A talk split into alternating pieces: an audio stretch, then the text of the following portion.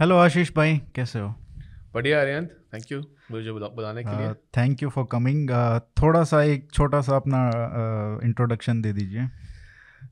ये बड़ा मुश्किल काम है तभी मैंने आपको दिया.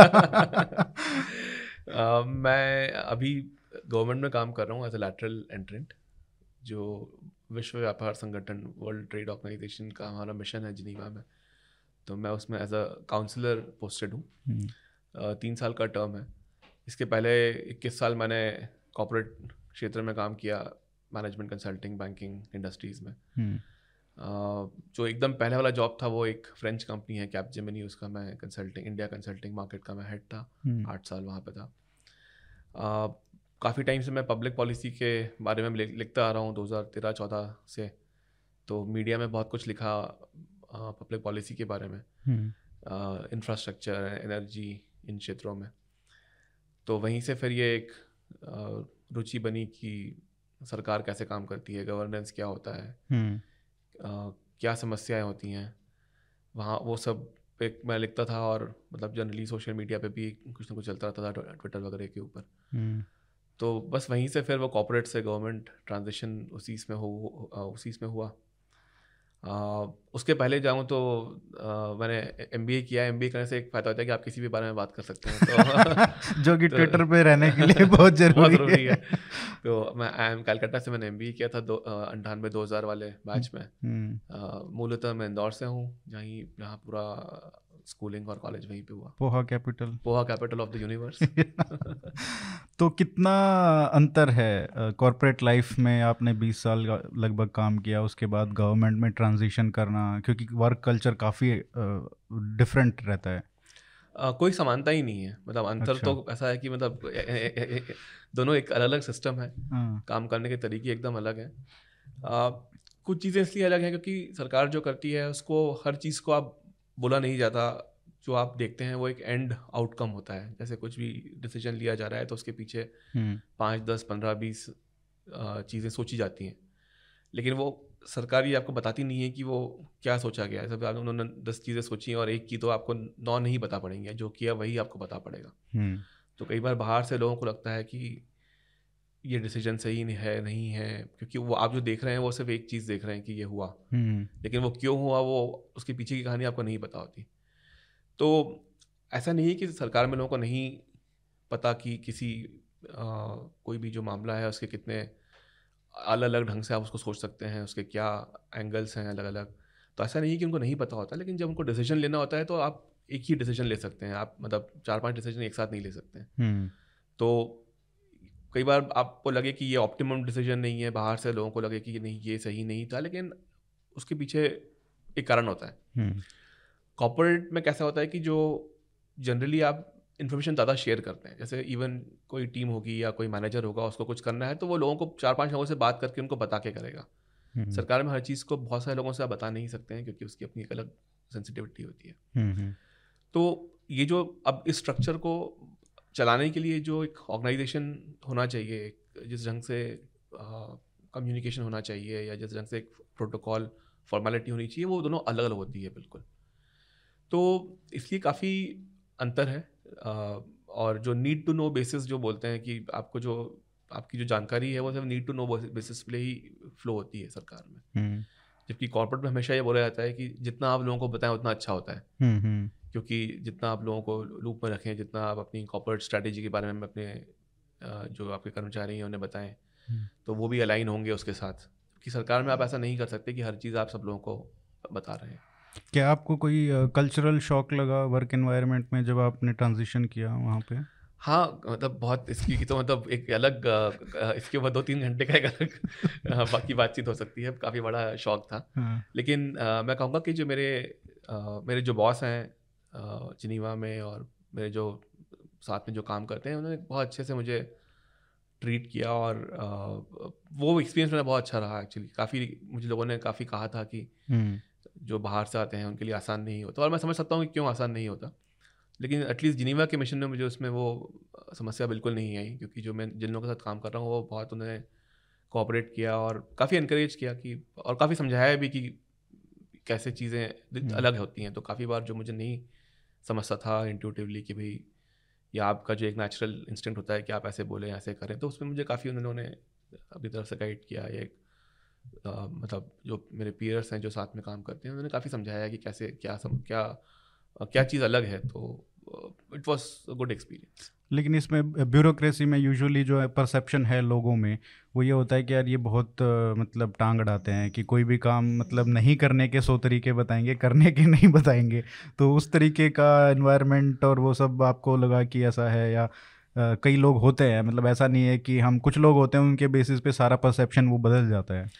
हाँ देखिए, कोई भी ऑर्गेनाइजेशन होता है, प्राइवेट सेक्टर भी होगा, तो उसमें कुछ अच्छे लोग होंगे, कुछ अच्छे लोग नहीं होंगे। तो ये तो खैर बहुत ऐसा नहीं है कि मुझे नहीं लगता कि आप एक ब्रश एक ही डिस्क्रिप्शन से आप सबको ये कर सकते हैं कि नहीं ये सब पूरा सिस्टम ख़राब है या पूरा सिस्टम अच्छा है, क्योंकि यूजुअली जो अपॉइंट होते हैं वो तो ब्रिलियंट माइंड्स हैं। हाँ मतलब तो कोई शक नहीं। इंडिविजुअली लोग बहुत मतलब अच्छे एक बैकग्राउंड से आते हैं और जो एग्ज़ाम वगैरह दे के आते हैं, तो फिर वो ऐसा नहीं कि उन्हें नहीं पता होता कि देश की समस्याएँ क्या हैं। कई बार सिस्टम आपको रोकता है कुछ करने से, वो भी है कि सिस्टम का एक तरीका होता है काम करने का। तो मुझे लगता था कि ये बहुत इतना ब्रॉड मैं व्यू नहीं लूँगा इसके ऊपर कि जो एक जनरल परसेप्शन काफ़ी बार स्पेशली सोशल मीडिया में बना हुआ रहता है कि नहीं सब अच्छा है या सब ख़राब है, तो उस तरह का बाइनरी नहीं है सिस्टम में। काफ़ी लोग बहुत मेहनत कर रहे हैं और मतलब देश चल रहा है, इतना बड़ा हमारा जो देश है वो भी इतना आसान तो देश नहीं है चलाना उसको। तो सिस्टम यदि काम कर रहा है तो उसका कोई कारण नहीं कि वो काम कर रहा है। सही बात है। मैं तो लगभग आपको 10 साल तो हो गए होंगे ट्विटर पे इंटरेक्ट करते हुए, और उसमें मैंने तो सोचा था कि कुछ और आप बुक लिखेंगे पहली तो पॉलिसी पे और कुछ बढ़िया और टॉपिक होगा, लेकिन ये पैंडेमिक ऐसा आया और ये आपकी book braving a viral storm कल ही लॉन्च हुआ। हेल्थ मिनिस्टर जो यूनियन हेल्थ मिनिस्टर हैं मनसुख मांडविया, उन्होंने बुक लॉन्च किया।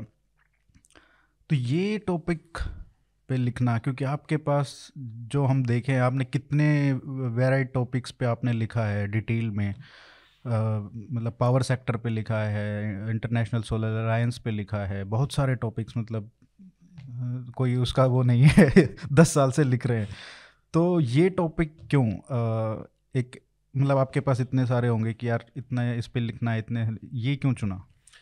तो 2-3 कारण थे इसके। एक तो ये है कि जो आप जब लेख लिखते हैं तो वो एक अलग उसमें एक प्रक्रिया होती है, एक अलग सोच होती है कि आप 800 शब्द या 1000 शब्द में बताएं, वर्णन करें कि भाई कि जो पॉलिसी है इसका क्या कि क्यों बनी। लेकिन किताब लिखना एक अलग स्किल सेट भी है, उसका एक अलग रिक्वायरमेंट भी है। किताब में आप एक कहानी बता रहे हैं कि कुछ एक ओवर अ पीरियड कुछ हुआ, या मतलब नॉन फिक्शन किताब की बात करें तो पैंडेमिक एक ऐसा महामारी जो आई वो एक ऐसा समय था जो पूरी दुनिया ने एक साथ झेला उसको, तो एक अपने आप में एक अलग यूनिक एक ये सिचुएशन थी, क्योंकि सिर्फ देश की समस्या नहीं थी, ये पूरी दुनिया की समस्या थी।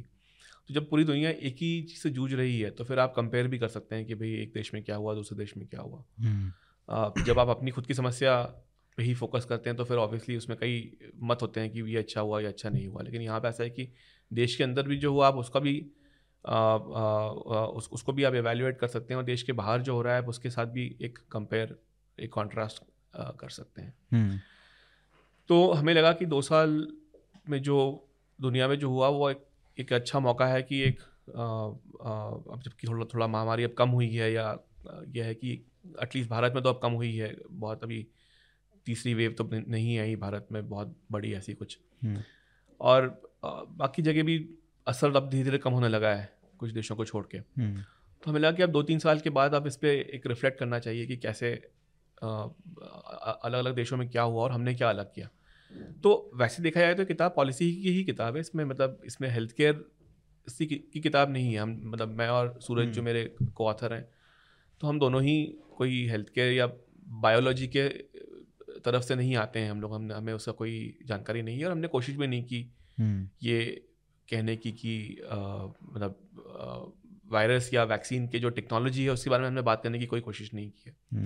हमने सिर्फ प्रोसेस की बात की कि जो वैक्सीन कैसे बनी, उसमें सरकार का क्या योगदान था, प्राइवेट सेक्टर का क्या योगदान था, जो वैक्सीन का अप्रूवल हुआ वो उसमें जो प्रोसेस फॉलो हुआ कि भाई वो कैसे होता है, उस काफ़ी उसमें क्रिटिसिज्म हुए थे, आलोचना बहुत हुई थी उसकी। तो कैसे हमने, हमारा क्या उसमें रवैया था, हमने क्या उसमें क्या स्टेप्स लिए, बाकी देशों ने क्या किया। तो उस तरह का किताब में जो है वो एक वो प्रोसेस वाली किताब है।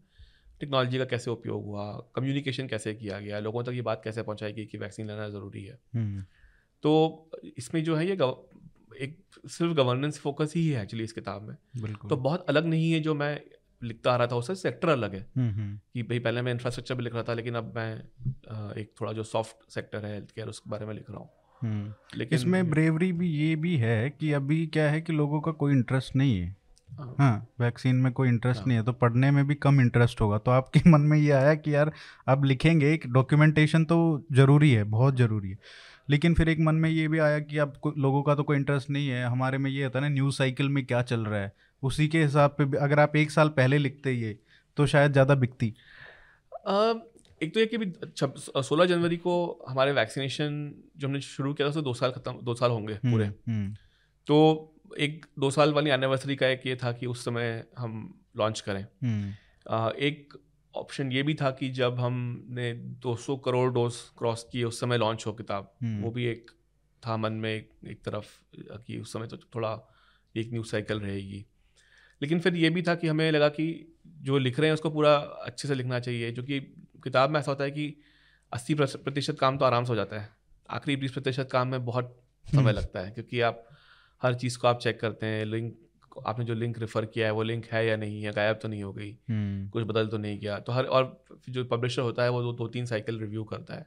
बिल्कुल। तो लिखना अपने आप में ही एक बड़ी बात है, बट उसको फिर कंप्लीट करना, जो आपने लिखा है उसको लिखने के कंप्लीशन के बाद भी 5-6 महीने तो ऐसे लग ही जाते हैं। तो जैसे हमने किताब वैसे मोटा सितंबर तक खत्म हो गई थी, लेकिन जब हमने देखा कि फिर पब्लिशर ने 3 राउंड उसका रिव्यू किया, हमने भी थोड़ा रिव्यू किया, तो समय तो लगता है किताब को बाहर आने में। तो हमने इसको ऐसे न्यूज़ साइकिल से रिलेट करने की कोशिश नहीं की। ये था कि अच्छा, यदि हम 1 साल पहले लिखते तो फिर आप उस टाइम ये था कि पैंडेमिक महामारी ख़त्म नहीं हुई थी, फिर से कुछ एक वेव आती या नहीं आती इस बात का कुछ, इनफैक्ट वेव आई भी थी, ओमिक्रॉन वेव जो 2021 नवंबर दिसंबर जनवरी फरवरी 2022 तक चलती रही वो। तो और अभी तो पता भी नहीं चल रहा है कि वेव आ रही है नहीं आ रही, कोई टेस्ट तो करवा नहीं रहा है नहीं, पर एटलीस्ट ये है कि ऐसा बहुत बड़ी संख्या में लोग बीमार तो नहीं पड़ रहे हैं कम से कम। अभी यदि बिना सिम्टम के हो रहे हो तो वो अलग बात है, पर सिम्टम्स के साथ तो ऐसा तो नहीं हो सकता कि लाखों करोड़ लोग बीमार हों, लोगों को पता ना पड़े कि कुछ हुआ है। हॉस्पिटल का डेटा तो पता पड़ता ही है। तो इसका जो उद्देश्य ये नहीं था कि आप किसी न्यूज़ साइकिल से लिंक करके आप उसको बेचें, पर कम से कम लोग ये पढ़ें इसके बारे में। और मतलब मेरा हमेशा से एक ये अप्रोच रहा है कि कई बार एंड एक्चुअली सोशल मीडिया की समस्या है कि बैड न्यूज़ सेल्स। आपको जो एक भी छोटी सी चीज़ होगी, आपके घर के बाहर सड़क पर गड्ढा हो गया, आप उसको भी बेच सकते हैं कंपेयर टू देश के एक अचीवमेंट को। तो ये सोशल मीडिया की खासियत है, या मतलब बुरी क्या कहना चाहिए इसकी, मतलब बुरा उसका फीचर है कि जो एक छोटी न्यूज़ जिसका कॉन्टेक्स्ट बहुत छोटा होगा लेकिन वो बुरी न्यूज़ होगी, आप उसको ज़्यादा अच्छे से बेच सकते हैं कंपेयर टू एक अच्छी न्यूज़ जिसका कॉन्टेक्स्ट बहुत बड़ा हो। लेकिन लोग हमेशा एक उसमें बोरवेल वाली न्यूज़ होती है ना। तो मतलब हाँ, ऐसा नहीं कि वो न्यूज़ की वैल्यू नहीं, हाँ मतलब ठीक है, जो आप यदि कोई गिरा है बोरवेल में तो उसकी तो प्रॉब्लम है, लेकिन वो न्यूज़ चलती रहती है 3 दिन 4 दिन 1 हफ्ता। तो थिएट्रिक्स पे ज़्यादा फोकस, जो परफॉर्मेटिव एस्पेक्ट है कि भाई जो आप उस पर ज़्यादा आजकल फोकस हो गया है कि और फिर बुरी न्यूज़ में क्या होता है कि फिर आप जो लोग, कुछ लोग ऐसे होते हैं जिनको दिखाना होता है कि मैं कितना अच्छा हूँ, तो फिर आपको उसमें एक कॉन्ट्रास्ट मिलता है कि नहीं ये ख़राब हो गया लेकिन मैं कभी ऐसा नहीं करूँगा, या आपके साथ कुछ बुरा हुआ मैंने आपको पूरा सपोर्ट किया। आपके ठीक है, आपने सोशल मीडिया पर सपोर्ट किया, उसमें कोई क्या कर सकता है। मतलब आप जो मॉरल सपोर्ट दे रहे हैं सोशल मीडिया पर किसी समस्या के लिए, उससे जिसका वर्चुअल सिग्नलिंग, जिसको जिसके साथ कुछ हुआ है उसको तो अब झेलना है खुद ही को। बिल्कुल बिल्कुल। तो मेरा हमेशा से ये रहा है कि जो अच्छी चीज़ें हो रही हैं उनको बाहर लाया जाए, उनके बारे में बात की जाए, और थोड़ा एक अप्रिशिएट करना भी ज़रूरी है कि क्यों ये कैसे हुआ। आप ये देखिए कि इतना हमारा जो देश है वो इतना बड़ा देश है, बहुत तरह की समस्याएं हैं, राजनीति अलग अलग है, राज्य अलग अलग हैं, राज्यों की ज्योग्राफी अलग अलग है, पूरा काम करने का तरीका अलग है, भाषाएं अलग हैं। लेकिन ऐसा नहीं हुआ किसी भी जो वैक्सीनेशन पूरे जो प्रोग्राम में 2 साल में कि जहाँ कुछ ब्रेकडाउन हुआ हो। एक बार जब वैक्सीन बनना शुरू हो गई जून जुलाई 2021 में जब रैंप अप हुआ वैक्सीन कैपेसिटी का, उसके बाद हमने पीछे मुड़ के देखा नहीं। तो मुझे लगता है कि ये कहानी मतलब एटलीस्ट डॉक्यूमेंट करना ज़रूरी है। और सूरज और मैंने इस पर बहुत कुछ, हम लोग जैसे जैसे हो रहा था तब हम इस पर सूरज के थ्रेड्स तो पॉपुलर, सूरज ने बहुत कुछ लिखा है इसके ऊपर और उसने मतलब उसके पास मतलब हर हफ्ते का तरह तरह का डेटा था इंडिया का, भारत का, अलग अलग देशों का। तो उतनी मेहनत यदि की गई थी और यदि कुछ अच्छा हुआ है तो उसको कम से कम लिखें तो सही। बिल्कुल। तो हमने मतलब हमें हमारा तो ऐसा विचार है कि जितना जितनी कॉपियाँ छपी उतनी तो बिकनी चाहिए। नहीं नहीं बिल्कुल बिकेंगी। इसमें जैसे मैं पहले बात करेंगे कि क्या क्या इसमें जो एस्पेक्ट्स थे जिस पे आपने, क्योंकि हेल्थ मिनिस्ट्री इंक्लूडिंग पीएमओ में भी आपने ऑफिशियल से जो इन्वॉल्व थे डिसीजन मेकिंग में उनसे बात की, लेकिन मैं पहले पूछना चाहूँगा, आप प्राइम मिनिस्टर से मिले, बुक दी, कल फ़ोटो भी डाला था ट्विटर पे, उनका क्या रिएक्शन था? क्या उन्होंने पढ़ी या पढ़ने की बोला? क्या उनका क्या उन्होंने क्या बोला आपको? हाँ नहीं, मैंने उनसे उनके ऑफिस से रिक्वेस्ट की थी कि मुझे मिलने का एक मौका दिया जाए क्योंकि मैंने बुक लिखी है भारत की उपलब्धि के बारे में, तो मैं उन्हें प्रेजेंट करना चाहता हूँ। और हमारे सिस्टम में एक ये बात ज़रूर है कि जो मुश्किल डिसीजन होते हैं उसके लिए आपको एक पॉलिटिकल, एक राजनीतिक जो बैकिंग है उसकी बहुत आवश्यकता होती है, क्योंकि जो अफसर होते हैं वो कई बार नहीं डिसाइड कर पाते हैं क्योंकि उनके ऊपर भी काफ़ी दबाव होता है कि ये करेंगे तो क्या होगा, वो करेंगे तो क्या होगा। और वही बात है ना, अच्छा करते हैं तो कोई रिवॉर्ड नहीं है, लेकिन हाँ, अगर गलत करोगे तो पनिशमेंट तो कोई ना कोई आके आपको कुछ ना कुछ बोलेगा ही बोलेगा। तो हमारे सिस्टम की ये भी समस्या है कि जो अच्छा काम करने से कोई बहुत आपको कोई रिकॉग्नाइज नहीं कर रहा है। जैसे मैं आपको एग्जाम्पल देता हूँ, जब welcome to the PM meeting, लेकिन आप 1-2 साल पहले देखें कि ये जब ये ऑक्सीजन की हमारे यहाँ कमी हुई थी तो जो डीपीआईटी में एक सेक्रेटरी थे मिस्टर मोहपात्रा, तो वो उसमें जब उन्होंने बहुत काम किया उसके ऊपर, बाद में उन्हें खुद भी कोविड हो गया, उनकी डेथ भी हुई। अच्छा। तो अब ये चीज़ें बाहर नहीं आती हैं कि एक व्यक्ति जो कोविड जब बिल्कुल पीक पे था, जब लोग घबरा रहे थे एक कमरे से दूसरे कमरे में जाने में, तब वो बैठ के पूरे देश का ऑक्सीजन एक राज्य से कहाँ ज़रूरत है, कैसे होगा, ट्रेन कहाँ कब आएगी, अनलोडिंग कैसे होगी, लोडिंग कैसे होगी, सब कुछ एक व्यक्ति ने इसके ऊपर काम किया। और अब जब इसका कोई रिकॉग्निशन नहीं होता है, मतलब कोई भी आप, मैंने बाहर से बोलना आसान है कि भाई ये तो ब्यूरोक्रेट हैं, क्यों कुछ नहीं करते हैं, लेकिन अब जो उन्होंने किया है वो नहीं लोगों को पता है इसके बारे में, और उन्होंने personal cost going beyond the duty, call of the duty. तो ये चीज़ें तभी तो ऐसे तो कुछ लोग होते हैं, लेकिन काफ़ी बार आप ऐसे हर व्यक्ति उस ढंग से काम नहीं कर सकता, तो उसके लिए आपको एक राजनीतिक। एक्चुअली सबसे अच्छी बात मेरे को इसमें ये भी लगी थी, आपको याद होगा कि एक दिल्ली में भी एक व्यक्ति थे जो क्रीमेशंस हो रहे थे, हाँ, उनमें हेल्प कर रहे थे, तो उनको शायद पद्म श्री भी मिला था। हाँ, हाँ, तो ऐसे लोगों का भी रिकॉग्निशन सरकार ने किया, जो बहुत अच्छी बात थी। बिल्कुल। तो ये मुझे ऐसा लगता है कि राजनीतिक जो एक होना चाहिए, बैकिंग होनी चाहिए, वो बहुत महत्वपूर्ण है ऐसे किसी भी काम में।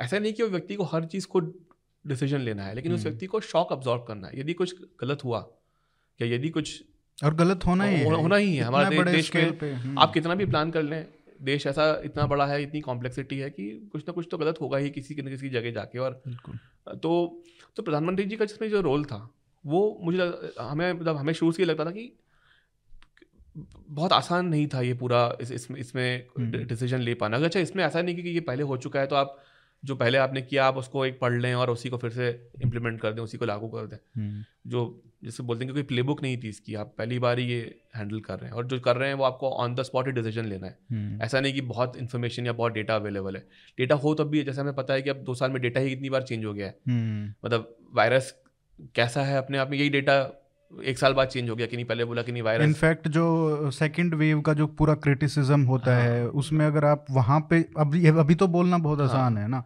लेकिन जब आप उस टाइम पे देखें ना, तो कोई वैक्सीन लेने के लिए तैयार था उन 3 महीने में, और वो 6 करोड़ वैक्सीन जो बाहर गई थी एक्सपोर्ट करनी पड़ रही थी क्योंकि यहाँ पे कोई लेने के लिए तैयार नहीं था। अब बाद में ये बोलना आसान हो गया कि आपने बाहर भेज दी हमारे बच्चों की वैक्सीन। जैसे ये चीजें दूसरे देशों में भी हुई हैं। आप पहला आज जब पहली वेव देखिए, जब इटली में भी एक कहानी न्यूज आती थी, खबर आती थी कि डॉक्टर्स के पास डॉक्टर्स को ये डिसीजन लेना पड़ रहा है कि को किसको बचाएं. तो बात तो वहाँ भी तो समस्या थी ना ऑक्सीजन की, उसको उस ढंग से वैसे पेश नहीं किया गया हमारे मीडिया में या उनकी मीडिया में, बट उनकी समस्या भी यही थी. आप न्यूज़ में जो है जिस ढंग से लिखा गया है वो एकदम अलग था, and that was prevented in India because of lockdown. बिल्कुल एग्जैक्टली. तो जो मतलब उसी खबर को आप कैसे लिखें या कैसे उसको दिखाएं उससे बहुत फर्क पड़ता है. तो इटली में आपने बोला कि ये तो बहुत बड़ा अचीवमेंट है कि डॉक्टर्स ने यंग जनरेशन को बचा लिया, लेकिन बूढ़ों को नहीं बचा पाया. कोई बात नहीं हुई डॉक्टर्स के हेरोइक्स. हाँ, और यहाँ पे डॉक्टर्स ने जो काम किया है या हमारे जो ये ना पूरे सिस्टम ने जो काम किया है उसको आप क्रिटिसाइज करते हैं, क्योंकि अभी आप चाइना में देख लीजिए वहाँ पे क्या हो रहा है. चाइना हमसे 5 गुना बड़ी इकॉनमी है, उससे ज़्यादा मतलब उनको पता भी था वायरस के बारे में, जो कि वहीं से ओरिजिनेट हुआ है, तो उनको ऑब्वियसली पता ही होगा. अब वो तो खैर अब मतलब कोई और किताब जब लिखी जाएगी तो पता पड़ेगा कि क्या हुआ था, वायरस कैसे बाहर आया. लेकिन अब वायरस लिंक है चाइना से, तो उनको पता है कि क्या कैरेक्टरिस्टिक्स हैं उसके बाद. और तीसरा साल चल रहा है, हमने जब भुगता था वो मतलब दूसरा वेव था, और हमारे डिसीजंस ना मेरे को लगता है पहली वेव से भी अफेक्टेड थे. हाँ. और आप ये भी देखिए कि जो नेचर था वायरस का, हाँ, वो रेडिकली डिफरेंट था सेकंड में, और हमारे सबसे पहले हिट हुआ वो. बिल्कुल. अगर वही वायरस में होता तो वहाँ भी वही होता, वही हुआ भी बाद में भी, जबकि उनको पता था फिर भी वही हुआ. तो ये सब तो इसलिए हम तो इस सब बैकग्राउंड के चलते मैंने रिक्वेस्ट किया था कि मैं प्रधानमंत्री जी से मिलूँ और उन्हें बताऊँ किताब के बारे में. तो वहाँ से फिर मुझे उनके कार्यालय से कहा, मतलब मुझे मिला अपॉइंटमेंट. तो मैं कल 11 तारीख को फिर मैं उनसे दोपहर में मिला. उन्होंने इस बात पे खुशी जताई कि भाई इस पर लोग रिसर्च कर रहे हैं और इस बारे में बात हो रही है. और पूछा उन्होंने किताब के बारे में कि क्या मतलब कौन पढ़ेगा, तो आप क्या चाहते हैं कि कौन पढ़े किताब को, या कैसे इसको आप मार्केट करेंगे, कैसे किस तरह से लोगों को पहुंचाएंगे. तो उस बारे में उन्होंने थोड़ी जानकारी ली और क्या लिखा है किताब में उसके बारे में जानकारी ली कि इन्हें क्या उसके कंटेंट हैं और किस बातों पे फोकस किया गया है. तो हम भी वही पूछ लेते हैं किस बात पे फोकस है, क्योंकि हमने पहले भी बात की कि जब सरकार कोई डिसीजन लेती है तो वो आपको हर चीज़ नहीं बताती है, और ऐसे काफ़ी डिसीजंस हुए थे, चाहे किस तरीके से कब 18 प्लस को वैक्सीन शुरू करना है, कब 45 प्लस शुरू करना है, पहले किसको देना है वैक्सीन, प्राइवेटाइजेशन का एक एंगल था, और स्टेट्स को कितना पावर देना है, कितना डिसेंट्रलाइजेशन करना है, किस तरीके से टेक्नोलॉजी का. तो ये सारी विभिन्न बातों पे हम डिस्कस करेंगे. लेकिन ये शुरुआत कहाँ से हुई वैक्सीनेशन, जब पहली बार सरकार में ये बातें कब शुरू हुई कि हमको वैक्सीन बनाना चाहिए और किस तरीके से अप्रोच करना चाहिए उसको. तो ये सबसे अच्छा क्वेश्चन यही है एक्चुअली इस किताब का, कि जब ये ना एक चीज़ इसमें जो बाहर आई कि हमने जो वैक्सीन बनाने का काम किया, हम लोग बहुत आगे थे ये सोचने में कि वैक्सीन ही इस समस्या का समाधान है. ये बात हमारे सिस्टम में बहुत पहले से पता थी, और प्रधानमंत्री जी ने जो पहली मीटिंग ली थी इस बारे में, वो मतलब पहली नहीं, मतलब इन्हें बातें तो उसके पहले भी हुई होंगी, लेकिन एक जो फॉर्मल मीटिंग जो रिकॉर्डेड है वो 5 मई 2020 को हुई थी. अब आप देखिए कि वायरस जो आया वो भारत में पहली बार 13 जनवरी के आसपास एक केस हुआ, उसके बाद बहुत टाइम तक कोई केस नहीं था हमारे यहाँ. केसेस बढ़ना शुरू हुए मार्च में, फरवरी एंड मार्च, अर्ली मार्च में. 22 मार्च को लॉकडाउन हुआ. हाँ, 21, 22, 23 मार्च जो वाला पीरियड था उसमें वो जनता कर्फ्यू और फिर लॉकडाउन वगैरह चालू हुआ उसमें. तो करीब लॉकडाउन के ही करीब 6-7 हफ्ते के अंदर हमने वैक्सीन के बारे में बात शुरू कर दी थी, और फॉर्मल एक जो मीटिंग हुई थी उसमें ये डिसीजन लिया गया कि जो वैक्सीन बनेगी. अच्छा, ये बात ही बिल्कुल clear in the sense system में ये बात थी या ये विचार था कि आपको वैक्सीन खुद ही बनानी पड़ेगी. अच्छा, बाहर से नहीं, ऐसा नहीं कि बाहर से नहीं लेंगे, लेकिन ये था कि भाई दुनिया की महामारी है, आपको वैक्सीन कोई क्यों देगा यदि, और दूसरा दे भी दी तो उसकी प्राइस क्या होगी, उसकी हमारा नंबर कब आएगा, एक लंबी लाइन लगेगी, हैवी लिफ्टिंग हमको ही करनी पड़ेगी.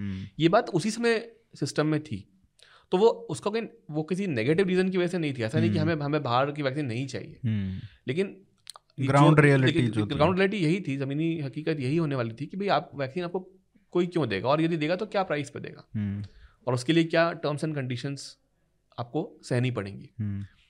तो इसलिए आप देखिए कि 9 मई 2020 को ICMR जो हमारी संस्था है, जो साइंटिफिक मतलब मेडिकल रिसर्च पे जो हमारी सबसे महत्वपूर्ण संस्था है, तो उन्होंने भारत बायोटेक के साथ एक MOU तब किया, तो उसका अनाउंसमेंट हुआ 9 मई 2020 को।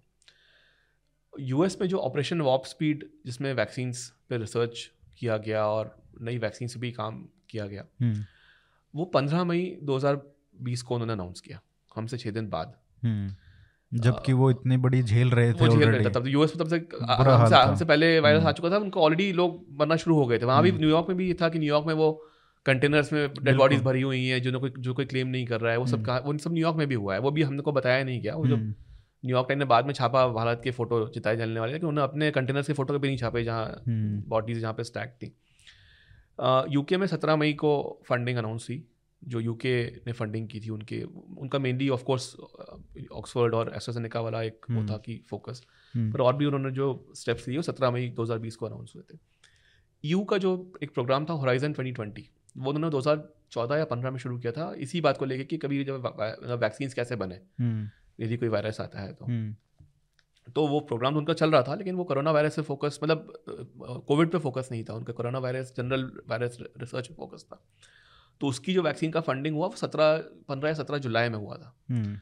हमसे पहले सिर्फ एक ही देश ने पब्लिक प्राइवेट पार्टनरशिप की थी, वो ऑस्ट्रेलिया ने की थी। उन्होंने फरवरी में ही कर लिया था ये, लेकिन फरवरी में करने के बाद उनका रिसर्च जो था वो इतना शायद अच्छा नहीं हुआ और उनकी वैक्सीन नहीं बन पाई, इतनी कारगर नहीं रही उनकी वैक्सीन। उन्होंने कोशिश की थी, लेकिन फिर उन्होंने बाद में वो प्रोजेक्ट छोड़ दिया था। तो जिन देशों ने वैक्सीन बनाई, और मैं इसमें चाइना को इंक्लूड नहीं कर रहा हूँ क्योंकि वहाँ का कुछ इन्फॉर्मेशन इतना पता नहीं पड़ता है कि साइनोफार्म या साइनोवैक ने कब शुरू किया, और तो उसका वो मैं एक्सक्लूड कर रहा हूँ, तो चाइना को छोड़ दीजिए। बट जितने देशों का वैक्सीन एक्चुअली बना, उसमें सबसे पहला पब्लिक प्राइवेट पार्टनरशिप हमारा था अनाउंस होने वाला। तो अब ये भी सोचने वाली बात है कि जब लॉकडाउन के समय किसी के दिमाग में वैक्सीन की बात नहीं थी, यानी आम आदमी के दिमाग में। हम सब यही डिस्कस कर रहे थे कि भाई लॉकडाउन होना चाहिए, नहीं होना चाहिए, उसका क्या फ़ायदा हो रहा है, नुकसान हो रहा है, किस तरह से हमारे जो हमारे आंतरिक जो राज्यों से लोग आते हैं, शहरों में काम करते हैं, वो वापस जा रहे थे, तो उनसे उनके जाने से क्या नुकसान होगा, गाँव में कैसे फैलेगा, सारा जो, यदि आप 5-10 मई 2020 के आसपास का आप कुछ पूरा कॉन्वर्सेशन देखिए तो वो यही होगा कि भाई कैसे फैल रहा है, गांव में क्या होगा, माइग्रेंट लेबर, ये सभी बातें चल रही थी उस समय। लेकिन दिल्ली में वैक्सीन की बात हो रही थी और हो नहीं रही थी, मतलब वो एक्चुअली एमओयू हुआ 9 मई से हमने शुरू कर दिया था इस पर काम। अब उसमें पहली चीज़ ये थी कि वायरस को आइसोलेट करना था, वो हमने मार्च में ही कर लिया था। वो NIV पुणे, जो हमारा 1950 के दशक में बना हुआ एक संस्थान है, जो भारत का बहुत महत्वपूर्ण संस्थान है वायरोलॉजी के क्षेत्र में, और अब तो और भी NIV बनने वाले हैं। बजट में अनाउंस हुआ था, 2 बजट पहले अनाउंस हुआ था ये कि हम एक NIV की जगह हम 5 NIV पूरा टेस्टिंग का उन्होंने बीड़ा उठाया था। तो NIV शुरू के कुछ दिन तो पूरा देश का टेस्टिंग सिर्फ NIV ही कर रहा था। तो उसके बाद फिर धीरे धीरे ये नए टेस्ट किट्स आए और फिर अलग अलग राज्यों में ये परमिशंस दी गई कि प्राइवेट सेक्टर के लोग, मतलब पहले तो पब्लिक सेक्टर से शुरू हुआ, फिर बाद में प्राइवेट सेक्टर में भी उसको एक्सटेंड किया गया कि कोई भी टेस्ट कर सकता है, जो टेस्ट किट्स अवेलेबल हुई। तो टेस्ट किट्स की टेस्टिंग, उसकी सर्टिफिकेशन, उसकी यूटिलिटी, वो सही है गलत है, उसके स्टैंडर्ड्स डिफाइन करना। जैसे बीच में बात आती थी कि वो RT-PCR में कितनी साइकिल्स में आपको पॉजिटिव माना जाए, कि आपका वो काउंट यदि 30 है तो आप पॉजिटिव है या नहीं है, उस पर कुछ डिबेट हुआ था। कुछ राज्य चाहते थे कि आप 25 पे उन्हें नेगेटिव घोषित कर दें, जिससे नंबर कम दिखने लगेंगे। तो ये इस तरह की भी समस्याएं थी। फिर मास्क बनाना, पीपीई किट बनाना, जब तो ये सब चीज़ें मार्च अप्रैल मई में सब हो रहा था, लेकिन फिर भी कोई वैक्सीन की कोई बात नहीं हो रही थी डिस्कोर्स में, पब्लिक डिस्कोर्स में कोई बात नहीं थी, लेकिन सिस्टम में ये बात हो रही थी वैक्सीन के बारे में। तो एक तो ये हमने ये दिखाने की, बताने की कोशिश की है कि बहुत अच्छा, सेम यही कहानी कोविन की भी है। कोविन पे पहली मीटिंग हुई थी मई 2020 में। अच्छा, अब मतलब उस टाइम ही प्रधानमंत्री जी ने ये कोशिश की थी जानने की कि जब वैक्सीन आएगी। अब मई 2020 में तो वैक्सीन बनना शुरू हुआ, शुरू भी नहीं हुई थी, यानी अभी तो सब बात चल रही थी कि भाई कैसे होगा और क्या इनपुट चाहिए होंगे। लेकिन तब हम उस टाइम में ये सोच रहे थे कि जब वैक्सीन आएगी तो उसको हम कैसे बांट सकेंगे देश में। तो ये भी कहा, इसकी वो भी चर्चा तब शुरू हो चुकी थी। तो इस तरह की जो बातें हैं, इस पढ़ के अच्छा लगता है। यानी अच्छा, ये नहीं कि ये बातें नहीं पता है, क्योंकि ये बातें एक्चुअली प्रेस रिलीज में आई हुई हैं, लेकिन क्योंकि वो अलग अलग प्रेस रिलीजेस होती हैं और कहीं छोटा सा कुछ एक आ गया उसमें पैराग्राफ, तो वो आप उस पर इतना ध्यान नहीं देते हैं. तो ऐसा नहीं कि कोई बहुत छुपी हुई बात है. इनफैक्ट जो 5 मई और 9 मई की जो उस टाइम पे अगर देखो ना आप वो पढ़ेंगे नहीं क्योंकि आपका नहीं उस टाइम पे मैं बताता हूँ जैसे आ गया रिलीज की अरे वैक्सीन बनाएंगे, अरे कहाँ बनी है वैक्सीन, ये बनाएंगे वैक्सीन और कहाँ यूएस में बन गई क्या बताओ. तो इस तरीके की बातें भी हैं. एग्जैक्टली. तो ये सब है, इसके बारे में थोड़ा हमने बताया है. ये भी बताया कि वैक्सीन बनाना अपने आप में कितना मुश्किल था 1 साल में. जैसे आप वैक्सीन की हिस्ट्री देखिए जो हमने लिखी है किताब में, एक्चुअली काफ़ी हमें बताया है कि पिछली बीमारियों में कितना मुश्किल था वैक्सीन बनाना. और सिर्फ 2 ही बीमारियां ऐसी हैं जहाँ रियली हमने उसको रेडिकेट किया है इन द ट्रू सेंस की, जो मतलब नहीं है हमारे यहाँ. तो उसके अलावा उसमें एक मतलब जानवरों की बीमारी है, तो एक वैक्सीन एक वायरस जो है वो एक पेस्ट जो है वो एनिमल वाला बीमारी है. तो ये कोई वैक्सीन बनेगी इसमें कोई गारंटी नहीं थी. बिल्कुल. जो सबसे कम साइकिल में वैक्सीन बनी है वो आई थिंक मेरे ख्याल से MMR जो वैक्सीन जिसको बोलते हैं वो 4 साल लगे थे उसको बनाने में, मतलब फ्रॉम द टाइम जब उस बीमारी का पता चला वर्सेस वो वैक्सीन आई मार्केट में. अच्छा, जब ये मीटिंग हो रही थी मई में तो क्या ऐसा भी था कि कब तक बनाना है टारगेट डेट का? तो ऐसा नहीं था कि कुछ ऐसा एक डेट है, बट ये तो था रियलाइजेशन कि भाई वैक्सीन ही से जो भी कम होगा असर महामारी का वो वैक्सीन से ही हो सकता है. तो ये था कि जितना जल्दी हो उतना बेहतर है, बट ऐसा कोई डेट नहीं थी उसके पीछे. और ऑब्वियसली जो प्रोसेस हमने फॉलो किया रेगुलेटर सेफ्टी वाला वो कोई बहुत अलग नहीं था बाकी देशों से. उसमें भी यह है कि जो आप मतलब आप टेस्टिंग देखी कि जो टेस्टिंग की गई, सीरम इंस्टीट्यूट ने एक ब्रिज ट्रायल किया था इंडिया में, तो उसको भी कितने जल्दी उन्होंने रेगुलेटर ने काम किया सीरम के साथ कि कैसे सीरम ने कुछ मांगा कि हमें इतने लोकेशंस में करना है, उन्होंने 2 दिन में अप्रूव किया. रेगुलेटर ने कुछ मांगा वो सीरम ने 2-3 दिन में उसका जवाब दिया. तो बहुत मिल के काम हुआ है इसके ऊपर कि कोवैक्सीन के में भी कुछ 26,000 के आसपास का एक ट्रायल वो था जो काफ़ी बड़ा था अपने आप में. मतलब उसमें भी आप देखें कि बाकी वैक्सीन से कंपेयर करेंगे तो किसी ने भी इतना बड़ा मतलब फाइजर ने किया था आई थिंक उनका कुछ 48,000 का ट्रायल था, लेकिन उनका मल्टीपल देशों में था. तो आई थिंक 6 देशों में था. तो मतलब 6 देशों में 48,000 कर रहे हैं, मतलब किसी भी एक देश में 26,000 से ज़्यादा एक ही देश में 26,000 तक का शायद हो सकता था. उसके अलावा 26 से कम ही रहा होगा सैम्पल साइज जो था. तो 26,000 एक देश में ट्रायल कोवैक्सीन का, it was as big as any other trial basically. तो ये सब चीज़ें हैं कि भाई हमने जब हम काफ़ी बार हम विश्वास नहीं करते हैं या हमारे मीडिया में ये लिखा जा रहा है कि नहीं ये तो कैसे अप्रूव कर दिया रेगुलेटर ने आई थिंक 3 जनवरी को अप्रूव की थी दोनों वैक्सीन ये.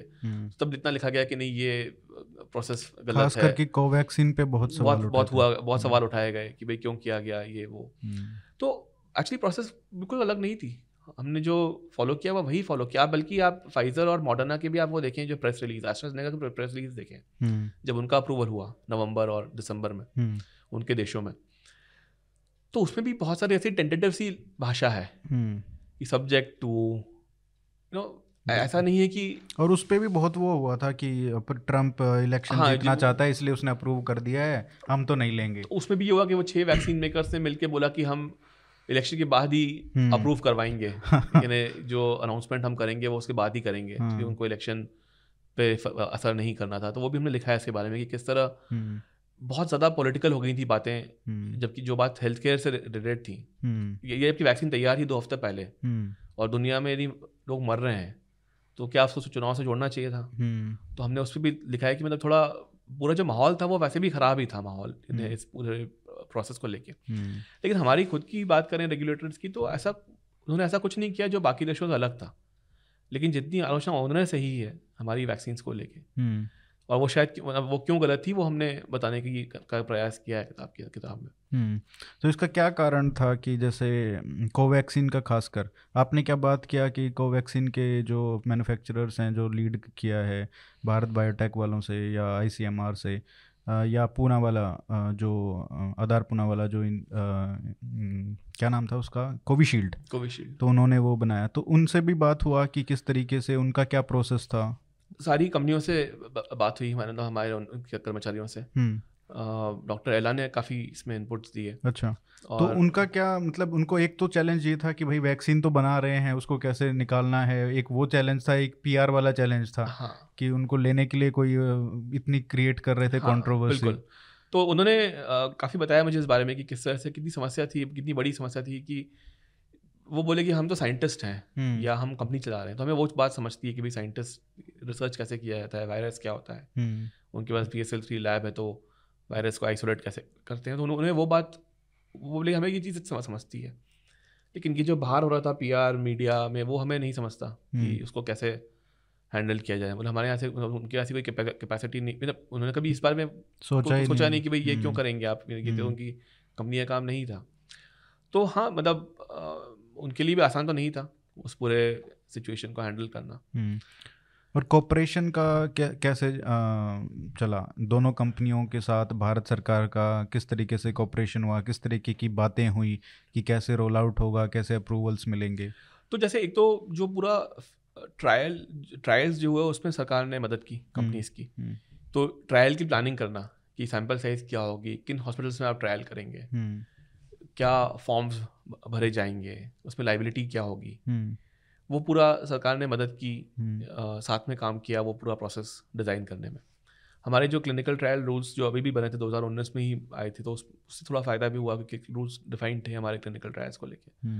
तो उसमें कैसे ये दोनों कंपनीज फिट बैठती हैं, उनको क्या मदद चाहिए प्रोसेस वाइज, वो पूरा सरकार ने उनको, इनफैक्ट कोवैक्सीन के ऊपर तो पूरी किताब है क्योंकि सरकार ने काफ़ी उसमें, सरकार खुद ही इन्वॉल्व थी ICMR के थ्रू। तो उसमें तो एक किताब है डॉक्टर बलराम भार्गव की कॉल्ड गोइंग वायरल, जो 22 सितंबर में आई थी शायद। तो उसमें उन्होंने पूरा बताया है कि बहुत डिटेल में उन्होंने बताया है कि कैसे कोवैक्सीन के लिए हमने मतलब क्या क्या किया सरकार ने। पर प्रोसेस वाइज जो था कि क्लिनिकल ट्रायल्स को कैसे मैनेज करना और कैसे डेटा जल्दी जल्दी फ्लो हो, और यदि कुछ रेगुलेटर को समस्या है डेटा से तो वो कैसे जल्दी उन्हें बताया जाए कंपनीज़ को, कैसे वो उसको इंटरप्रेट करके वो ट्रायल्स में भी कुछ बदलाव करना है तो वो कैसे बदलाव करें। तो ये जो प्रोसेस था ये बहुत मिलके काम हुआ इसके ऊपर, और ऐसा नहीं था कि इसमें कोई मतलब यू वर्सेस आई वाला नहीं वो रहा। जितना मैंने लोगों से सुना कि काफ़ी जनरली ऐसा होता है कि जब इस तरह का कोई काम किया जाता है तो एक हमेशा ट्रस्ट डेफिसिट रहता है कि भाई प्राइवेट सेक्टर एक चीज़ बोलता है, गवर्नमेंट एक चीज़ बोलेगी। लेकिन इस मामले में ऐसा लगा नहीं है। जब मैंने लोगों से बात की, और मैंने काफ़ी उन लोगों से बात की जो खुद डिसीजन मेकर्स थे, तो काफ़ी लोगों ने ऑन रिकॉर्ड बात की, कुछ ने ऑफ रिकॉर्ड बात की, पर ऐसा किसी ने ये नहीं कहा। मतलब ऑफकोर्स ये नहीं कि हर चीज़ स्मूथ थी। अब आपने कुछ डेटा मांगा, वो नहीं आया, फिर आपको 2 दिन फॉलो अप, आपने थोड़ा उसके ऊपर फिर उनको फिर से लिखा, वो सब होता है, बट वो it's a part of any process basically. अच्छा, US में ऑपरेशन वार्प स्पीड हुआ जिसके तहत US सरकार ने बिलियंस ऑफ डॉलर्स, मतलब 1 बिलियन इस कंपनी को दिया, एक इसको दिया, एक इसको दिया, इस तरीके से कई वैक्सीन्स में इन्वेस्ट किया अलग अलग तरीके की। तो कई वैक्सीन बन पाई, कई वैक्सीन नहीं बन पाई। तो इस तरीके का जो ये भी आया होगा सरकार में, भारत सरकार के पास, कि इन कंपनियों को हम प्रमोट करें कि किस तरीके से पैसा दे के जल्दी प्रोसेस जल्दी हो जाए। तो क्या वो भी एक सोच में आया था कि यार हमको भी करना चाहिए इस तरीके का पैक्ट? बिल्कुल। I mean, जैसे सरकार में वो सोच, सरकार की बात मैं बाद में करता हूँ, मैं आपको बताता हूँ कि US में क्या हुआ। तो जैसे अब नंबर्स आर डिफरेंट, लेकिन कुछ आप आई थिंक मोटा मोटा 8-9 बिलियन ऑपरेशन वार्प स्पीड पे खर्च हुए।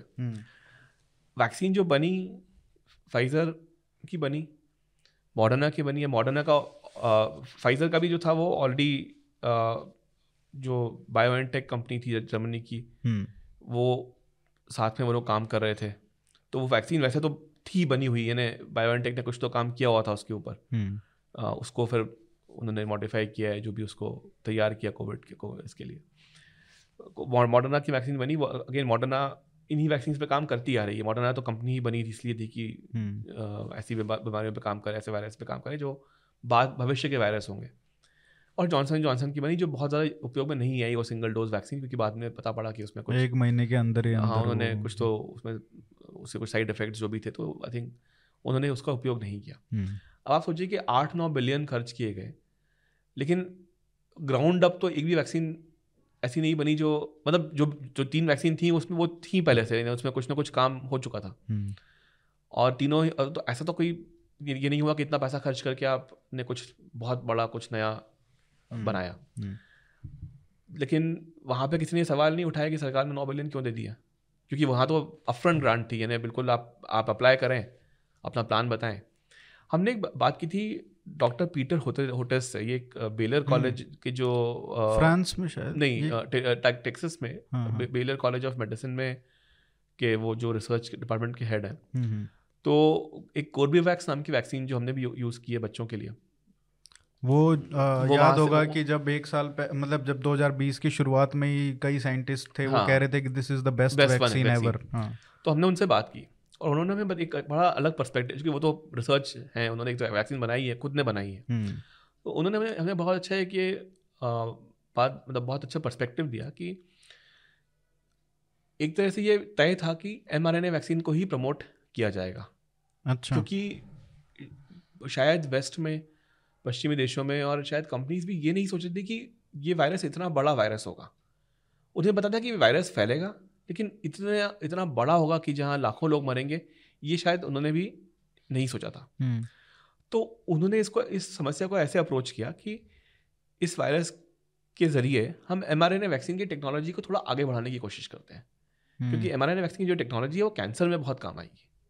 जब भी कैंसर की वैक्सीन बनेंगी, या कुछ लोगों ने अनाउंस भी किया है, डेवलपमेंट भी कुछ हुए भी हैं बीच में, तो वो कंपनीज को लगा कि ये एक मौका है कि जैसे इस बीमारी का, चूँकि अभी बीमारी फैलेगी और इस पर थोड़ा डेटा मिलेगा mRNA वैक्सीन की जो कितनी इफेक्टिव है।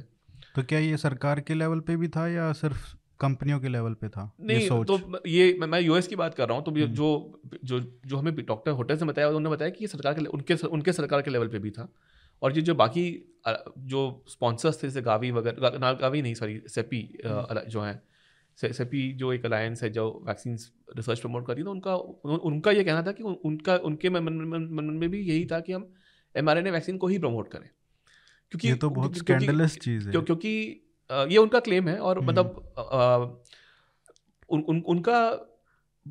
उनके हिसाब से ये था कि कोविड बीमारी तो ख़त्म करना है, लेकिन mRNA के जरिए करना है, ताकि ये भी पता चल जाए आगे कितनी इफेक्टिव है और जैसे टेक्नोलॉजी हम आगे कैसे इसका उपयोग में ला सकते हैं।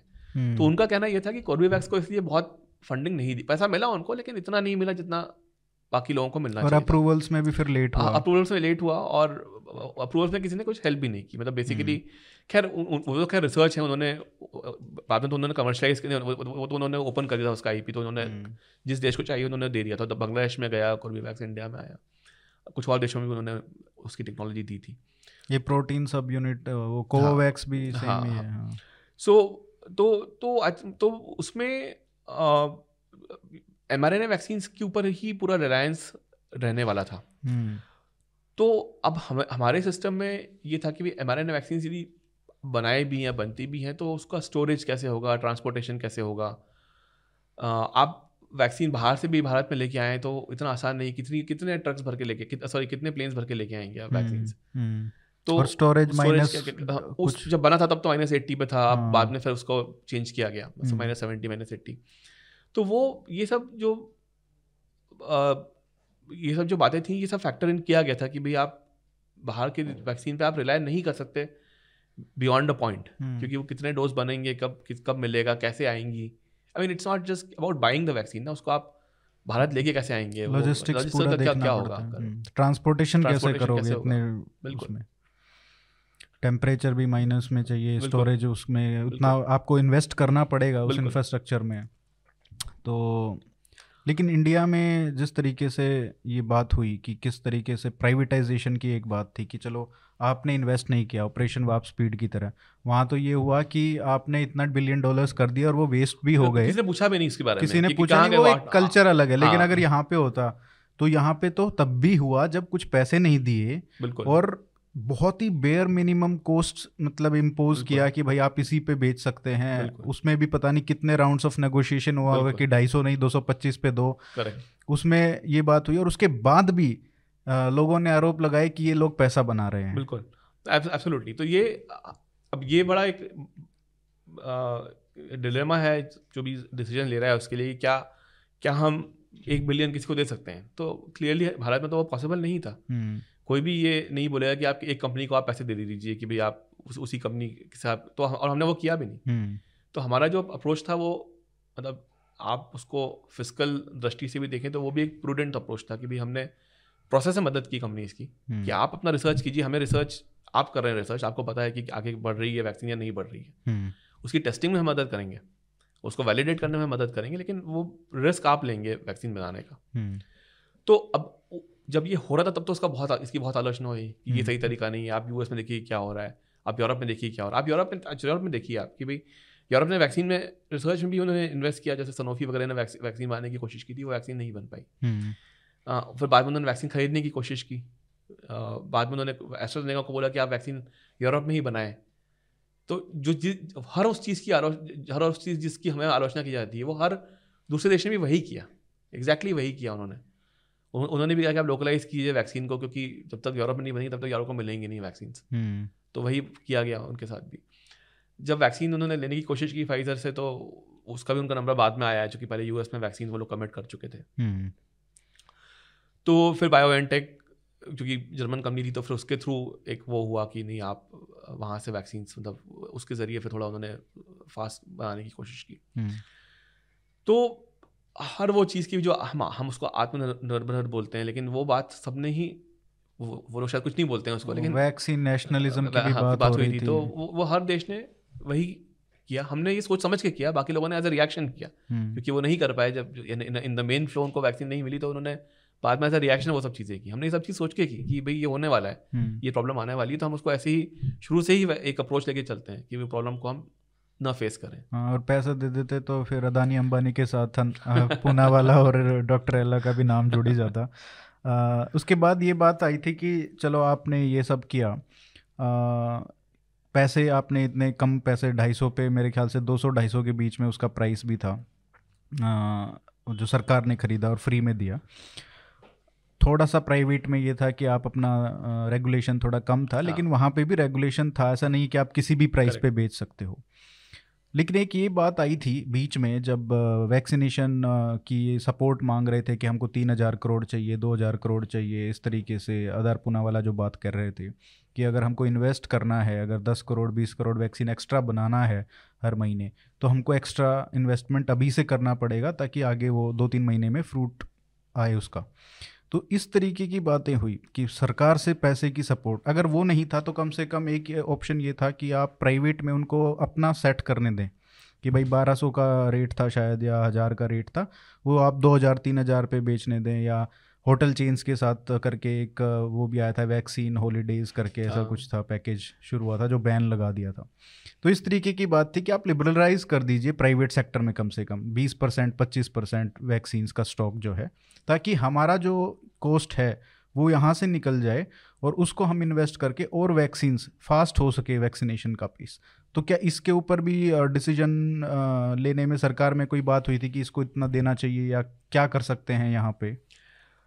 फाइनेंशियल सपोर्ट जो था कैलिब्रेटर के दिया तो गया, तो ऐसा नहीं कि उसमें सरकार ने डिसीजन नहीं लिया।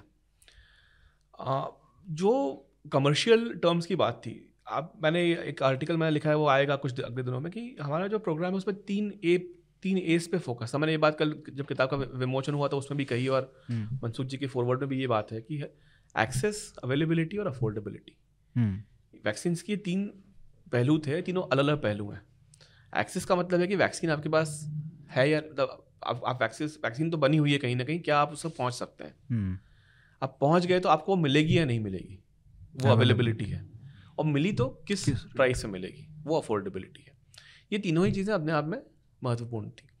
क्यों? क्योंकि बीमारी जो है वो ऐसा नहीं कि जो पैसे दे सकता है उसको कम होगी और जो पैसा नहीं दे सकता उसको ज़्यादा होगी। आपको वैक्सीन सबको देनी है, वो कोई व्यक्ति पैसे दे सकता है, उसके नहीं दे सकता, उसे कोई फर्क नहीं पड़ता। वो जो पैसे दे सकता है उसके मन में ये बात हो सकती है कि अरे मैं तो पैसे दे सकता था, मुझे क्यों नहीं वैक्सीन दी गई। लेकिन आप देश की पॉलिसी के हिसाब से सोचिए कि कोविड यदि किसी एक आदमी को होता है, एक व्यक्ति को होता है, तो वो तो एक ही बात है किसको हो रहा है, ट्रांसमिशन तो होगा ही, क्योंकि बीमारी ऐसी कि एक व्यक्ति हुआ तो वो उससे फिर आगे बीमारी फैलनी है। उस व्यक्ति की पेइंग कैपेसिटी क्या है, ये इसका बीमारी से कोई लेना देना नहीं था। तो जो लोग पैसे दे सकते थे उनका एक क्रिटिसिज्म शायद ज़्यादा था कि अरे हमें एक मौका क्यों नहीं दिया जा रहा है कि भाई हम खरीद लें वैक्सीन ऊपर मार्केट में जाके। लेकिन जो वैक्सीन की जो सप्लाई थी वो इतनी कम थी कंपेयर टू द डिमांड कि सरकार यदि मार्केट में खोलती इस तरह से कि नहीं आप ओपन मार्केट में ले लीजिए, तो फिर तो ये होता कि भाई जो पे कर पा रहा है वही जाता है वैक्सीन लेने के लिए। अब आप ये आर्ग्यू कर सकते हैं कि भाई मेरी लाइफ ज़्यादा ज़रूरी है किसी गरीब व्यक्ति के मुकाबले, लेकिन सरकार ऐसा क्यों बोलेगी? और नहीं बोलना चाहिए, क्योंकि देश में सभी को वही बीमारी होने की का डर है, वही बीमारी, उसका असर भी वही है। नहीं, उसका बस एक ऑफसेट करने का था कि अगर आप कुछ स्टॉक उनको अपने मनमानी तरीके से बेचने देते तो उससे फाइनेंस करके वो निकाल लेते। हाँ, बट वो प्राइवेट में बाद में तो कोटा दिया ही गया। और फिर जैसे प्रोक्योरमेंट की भी आप बात करें तो 18 या 19 अप्रैल को सरकार ने बोला कि भाई ठीक है, यदि राज्य चाहते हैं तो जो को है। हाँ, कि राज्य चाहते हैं कि भाई आप हम नहीं कर पा रहे हैं प्रोक्योर, तो आप कर लो। तो अब साथ सबने एलवन लगा दिया, सबने कोटा उसमें वो क्या हो हमारे पास टेंडर लगा दिया। हाँ, टेंडर बताओ। हाँ, तो आप ये सोचिए कि म्यूनिसिपैलिटीज ने टेंडर रेस किए थे, म्यूनिसिपल कॉर्पोरेशंस ने किए थे, राज्यों ने किए थे, एक ऑफर नहीं आया। जो ऑफर आया वो सब ट्रेडर्स के आए, जिन्होंने ये सोचा कि भाई मैं कहीं स्पुतनिक से कुछ ले लूं या कहीं से कुछ लेके यहाँ दे दूं, उस तरह के ऑफर्स लोगों ने दिए थे। तो ये भी इसकी जब ये डिसीजन नहीं ली गया तो बहुत उसकी आलोचना हुई थी कि और जब पता चला 15-20 दिन एक महीने में कुछ नहीं हुआ है ही नहीं। आप कोई इससे फर्क नहीं पड़ता कि भारत सरकार टेंडर करे या मध्य प्रदेश सरकार करे या तमिलनाडु सरकार करे या महाराष्ट्र सरकार करे, वैक्सीन है ही नहीं देने के लिए किसी के पास। आपको तो टेंडर निकाल के आप क्या करेंगे? तो ये कोई ऐसा नहीं कि सरकार काम नहीं कर रही थी।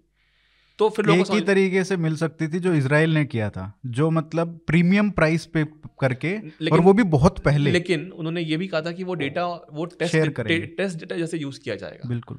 तो उन्होंने ये इट्स एन एक्सपेरिमेंट उन्होंने एक बिल्कुल कॉन्शियस डिसीजन लिया था कि आप हमें जल्दी, लेकिन हमारा डेटा हम पूरा का पूरा शेयर करेंगे। Use it as a clinical trial, मतलब नॉट क्लिनिकल ट्रायल बट मतलब एक ह्यूज ओपन डेटाबेस होगा कि आप अपना देख सकते हैं कि वैक्सीन का क्या उसका असर रहा। अब ये भी यदि हम सोचिए कि आप करें तो इस पर कितनी आलोचना होती है इसको लेके कि आप मतलब गिनी पिग बना दिया आपने पूरी पॉपुलेशन को, उस तरह की बात की जाती। तो फिर तो ये बहुत कठिन मतलब समस्याएं थी। ऐसा नहीं कि आप कह सकते हैं कि नहीं ये गलत हुआ, लेकिन वो गलत क्यों? आप उसका कॉन्टेक्स्ट देखिए पूरा, किस परिप्रेक्ष्य में वो डिसीजन लिया गया। इसमें सबसे बड़ा एक मोमेंट चला था बीच में, जब शायद सेकेंड वेव पीक पे था कि फाइज़र को हम क्यों अलाउ नहीं कर रहे हैं। खासकर ट्विटर पे बहुत ये था कि फाइज़र को अलाउ करो, इतना अच्छा चल रहा है यूएस में, तो इसको हम खरीद क्यों नहीं रहे हैं, सरकार क्या कर रही है। तो सरकार के अंदर क्या चल रहा था इस पे डिबेट कि लाना चाहिए या किस फैक्टर्स पे ये हो रहा था कि ये आपने 3A तो बताया, एक्सेसिबिलिटी, अफोर्डेबिलिटी ये है, लेकिन क्या अवेलेबिलिटी, लेकिन क्या और भी एस्पेक्ट थे कि यार और भी कुछ कंडीशंस ये लोग लगा रहे हैं। अवेलेबिलिटी सिर्फ अगर ठीक है दे रहे हैं और एक प्राइस पे दे रहे हैं $20-$30 पे, लेकिन फिर भी एक और एस्पेक्ट था कि टर्म्स एंड कंडीशंस जो लगा रहे थे। हाँ, तो वो तो खैर बहुत सारी वेबसाइट्स पे ये कॉन्ट्रैक्ट वगैरह लीक हुए हैं, तो आप देख सकते हैं कि किस तरह की बातें उन देशों को कहीं थी वैक्सीन देने के लिए। बट दैट अपार्ट हमारी ये था कि भाई आपकी पॉपुलेशन 130-135 करोड़ आपकी है, उसमें से सपोज आपको 100 करोड़ लोगों को वैक्सीन लगानी है, बच्चों को नहीं लगानी है, तो 200 करोड़ आपको डोसेज चाहिए। तो वैक्सीन लेना एक बात है, लेकिन फिर बात वही आती है कि सपोज आपको 5 ही करोड़ वैक्सीन मिलती हैं, तो आप किन 2.5 करोड़ लोगों को वैक्सीन लगाएंगे, किस फॉर्मूला से लगाएंगे कि भाई क्या। अच्छा, शहरों में लोग बड़ा साइंस से बोलते हैं नहीं इसको शहरों में लगा दीजिए, लेकिन बात ये मैंने लिखा था आर्टिकल कि मैं बात करूँगा इस पर कि तो भाई कि भाई बॉम्बे में लगा दीजिए, दिल्ली में लगा, इकॉनमी खुल जाएगी। लेकिन जो जब जैसा आप कहे कि प्रधानमंत्री जी ने हमेशा बोला कि लाइव्स एंड लाइवलीहुड्स, हमेशा उन्होंने ये बात साथ में कही है कि ऐसा नहीं कि आपको सिर्फ लाइव, मतलब ये आसान नहीं है ये बोलना कि आपको ज़िंदगी में बैलेंस करनी, इकोनॉमी में बैलेंस करनी है ना। आप इकोनॉमी के लिए आप ये नहीं कर सकते कि भैया मैं लोगों को, कुछ लोगों को मरने दूँ। आप ये भी नहीं कह सकते कि मैं कुछ लोगों को बचाने के लिए क्योंकि वो इकोनॉमी खुल जाएगी इसलिए मैं कुछ लोगों को बचा लूँ। ये दोनों ही बातें आप नहीं बोल सकते थे। तो उस समय ये बोलना, क्योंकि उस समय ये था कि भाई फ्रस्ट्रेशन है कि भाई कुछ नहीं हो रहा है, नहीं आगे बढ़ रही है कहानी, तो उस समय ये बोलना बड़ा आसान था। लेकिन वो ऐसा डिसीजन नहीं लिया जा सकता कि जहाँ आप बोलें कि नहीं मैं कुछ लोगों को मरने देता हूँ और कुछ लोगों को प्रिविलेज करता हूँ कि आप ये वाला वैक्सीन ले लें। तो आई थिंक पूरी बात ये थी कि जो भी आप फैसला लें वो ऐसा लें कि भाई 100 करोड़ लोगों को विजिबिलिटी हो, उन्हें पता पड़े कि हमें वैक्सीन मिलेगी, आज नहीं मिलेगी लेकिन जब भी मिलेगी एक उसका तरीका है और एक उसका जो भी एक प्रोसेस डिज़ाइन की गई है वो चलेगी सबके लिए, जिसमें सब लोगों को समझ में आया कि भाई मैं मतलब मेरा और कोई एक अरबपति है, सेट प्रोसेस है कि भाई पहले कोई अरबपति होगा या मैं होऊंगा, उसका एक ही प्रिविलेज है सिस्टम में कि भाई आपको यहाँ रजिस्टर करना है, ये आपको जाके, और एक एक्सपेक्टेशन सेट था कि frontline workers, health care workers, उसके बाद 45+, उसके बाद 18 to 45, ये एक प्रोसेस, एक्सपेक्टेशन सब कुछ सेट था। लेकिन ये फाइजर वाला कुछ बताइए कि इसमें क्या कोई डिस्कशन हुआ था कि किस पे ये था कि ये रेड लाइन है, यहाँ से हम अब नहीं कर सकते? नहीं, तो एक तो खैर अब कॉन्ट्रैक्ट में क्या हुआ वो तो खैर मैंने नहीं लिखा है किताब में, और वो मतलब मुझे इतना उसकी जानकारी भी नहीं कि उन्होंने क्या एग्जैक्टली सबमिट किया कॉन्ट्रैक्ट वगैरह, या बात हुई या नहीं हुई। लेकिन मुद्दे की बात यही थी कि भाई आपको जो भी डिसीजन लेना है वो 100 करोड़ के हिसाब से लेना है। तो यदि आपको 200 करोड़ वैक्सीन नहीं मिलने वाली है किसी प्रकार की, या नॉट 200 बट एटलीस्ट एक सब्सटेंशियल नंबर नहीं मिलने वाला है। 10-15 करोड़ तो वैसे भी नहीं मिल रही थी उस टाइम पे। तो नंबर सोच कम ही थे, बाकी तो 5 करोड़ मिलता तो उसका फायदा क्या होता है। तो वो मेन एक इनपुट था डिसीजन के लिए। सिटीज़ की आपने जैसे बात की, तो मैंने 30 अप्रैल को 2021 को शायद एक आर्टिकल लिखा था कि वैक्सीनेट योर सिटीज़ फर्स्ट। उसके बाद कुछ स्टेट्स ने शुरू किया कि फोकस ज़्यादा सिटीज़ पे कर लेते हैं।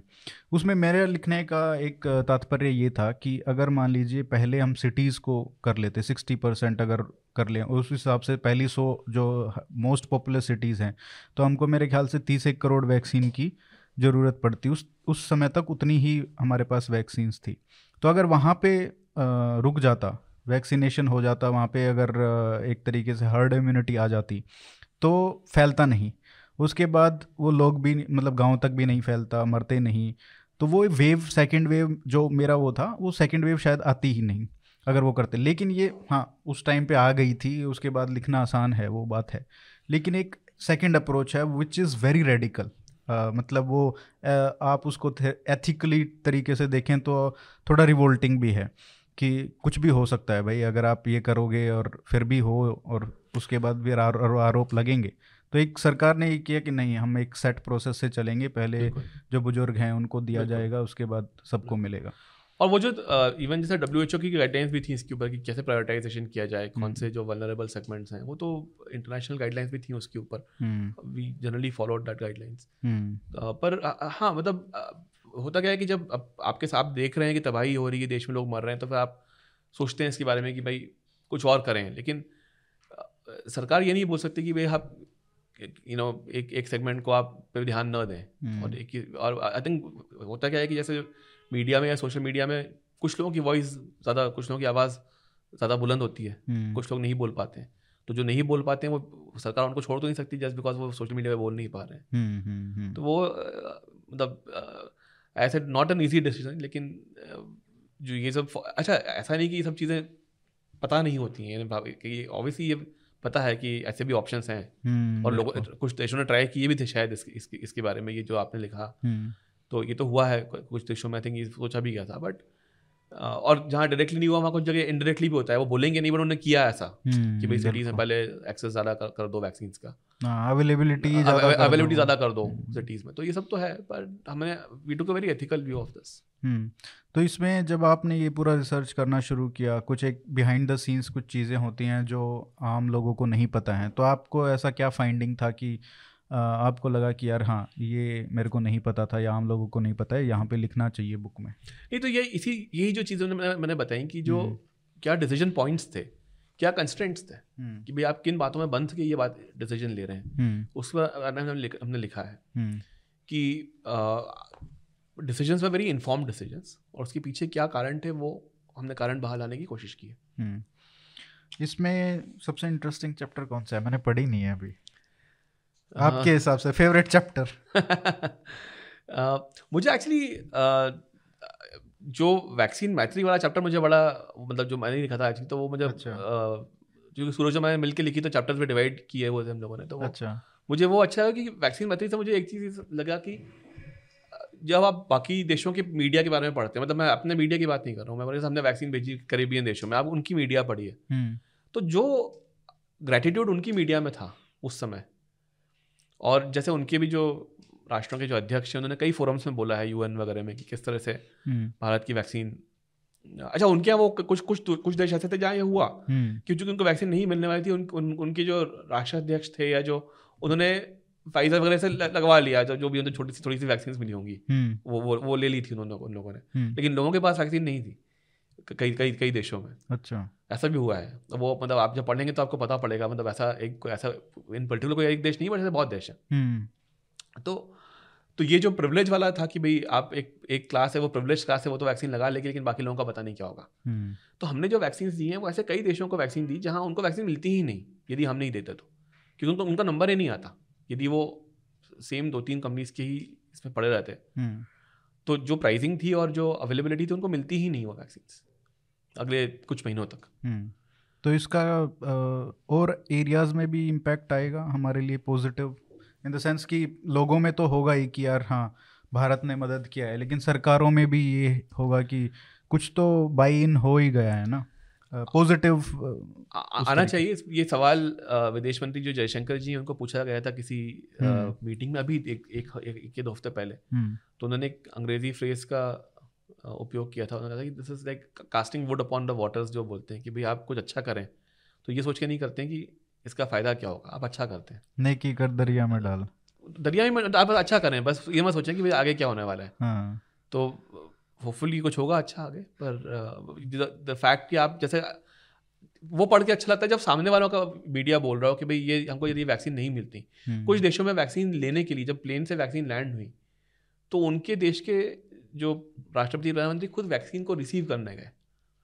जैसे हमारे यहाँ जब ट्रक्स चलते थे वैक्सीन के, मैंने कूलेक्स करके कंपनी है, उनके लोगों से बात, उनके जो CEO इनसे बात की थी, तो वो उन्होंने वैक्सीन ट्रांसपोर्ट की है भारत में। तो बताते हैं कि जब वैक्सीन के ट्रक्स गए पूना से निकल के और बेलगाम पहुँचे, या उन्होंने छत्तीसगढ़ के बारे में बताया था, तो वो ट्रकों की पूजा की गई क्योंकि लोगों को पता था कि एंड प्रॉपर, मतलब जैसे उसको ट्रकों पर तिलक विलक लगाया गया। अच्छा, कई जगहों पर उनके ट्रकों को रोक के लोगों ने ड्राइवर को खाना पीना दिया क्योंकि उनको पता था कि ये नहीं पहुंचेंगे ट्रक्स। तो ये सब मैं कह रहा हूँ, ये है, तो ये सब है। तो इस तरह की बातें भी हैं कि भाई लोगों में जो विश्वास था कि नहीं वैक्सीन आनी ही चाहिए।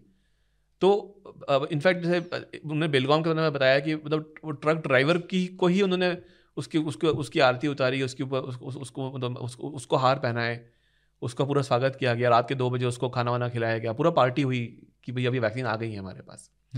तो यही चीज़ इंटरनेशनली भी हुई कि भाई लोगों ने जाके, जो देश के अध्यक्षों ने जाके वैक्सीन को रिसीव किया एयरपोर्ट पे।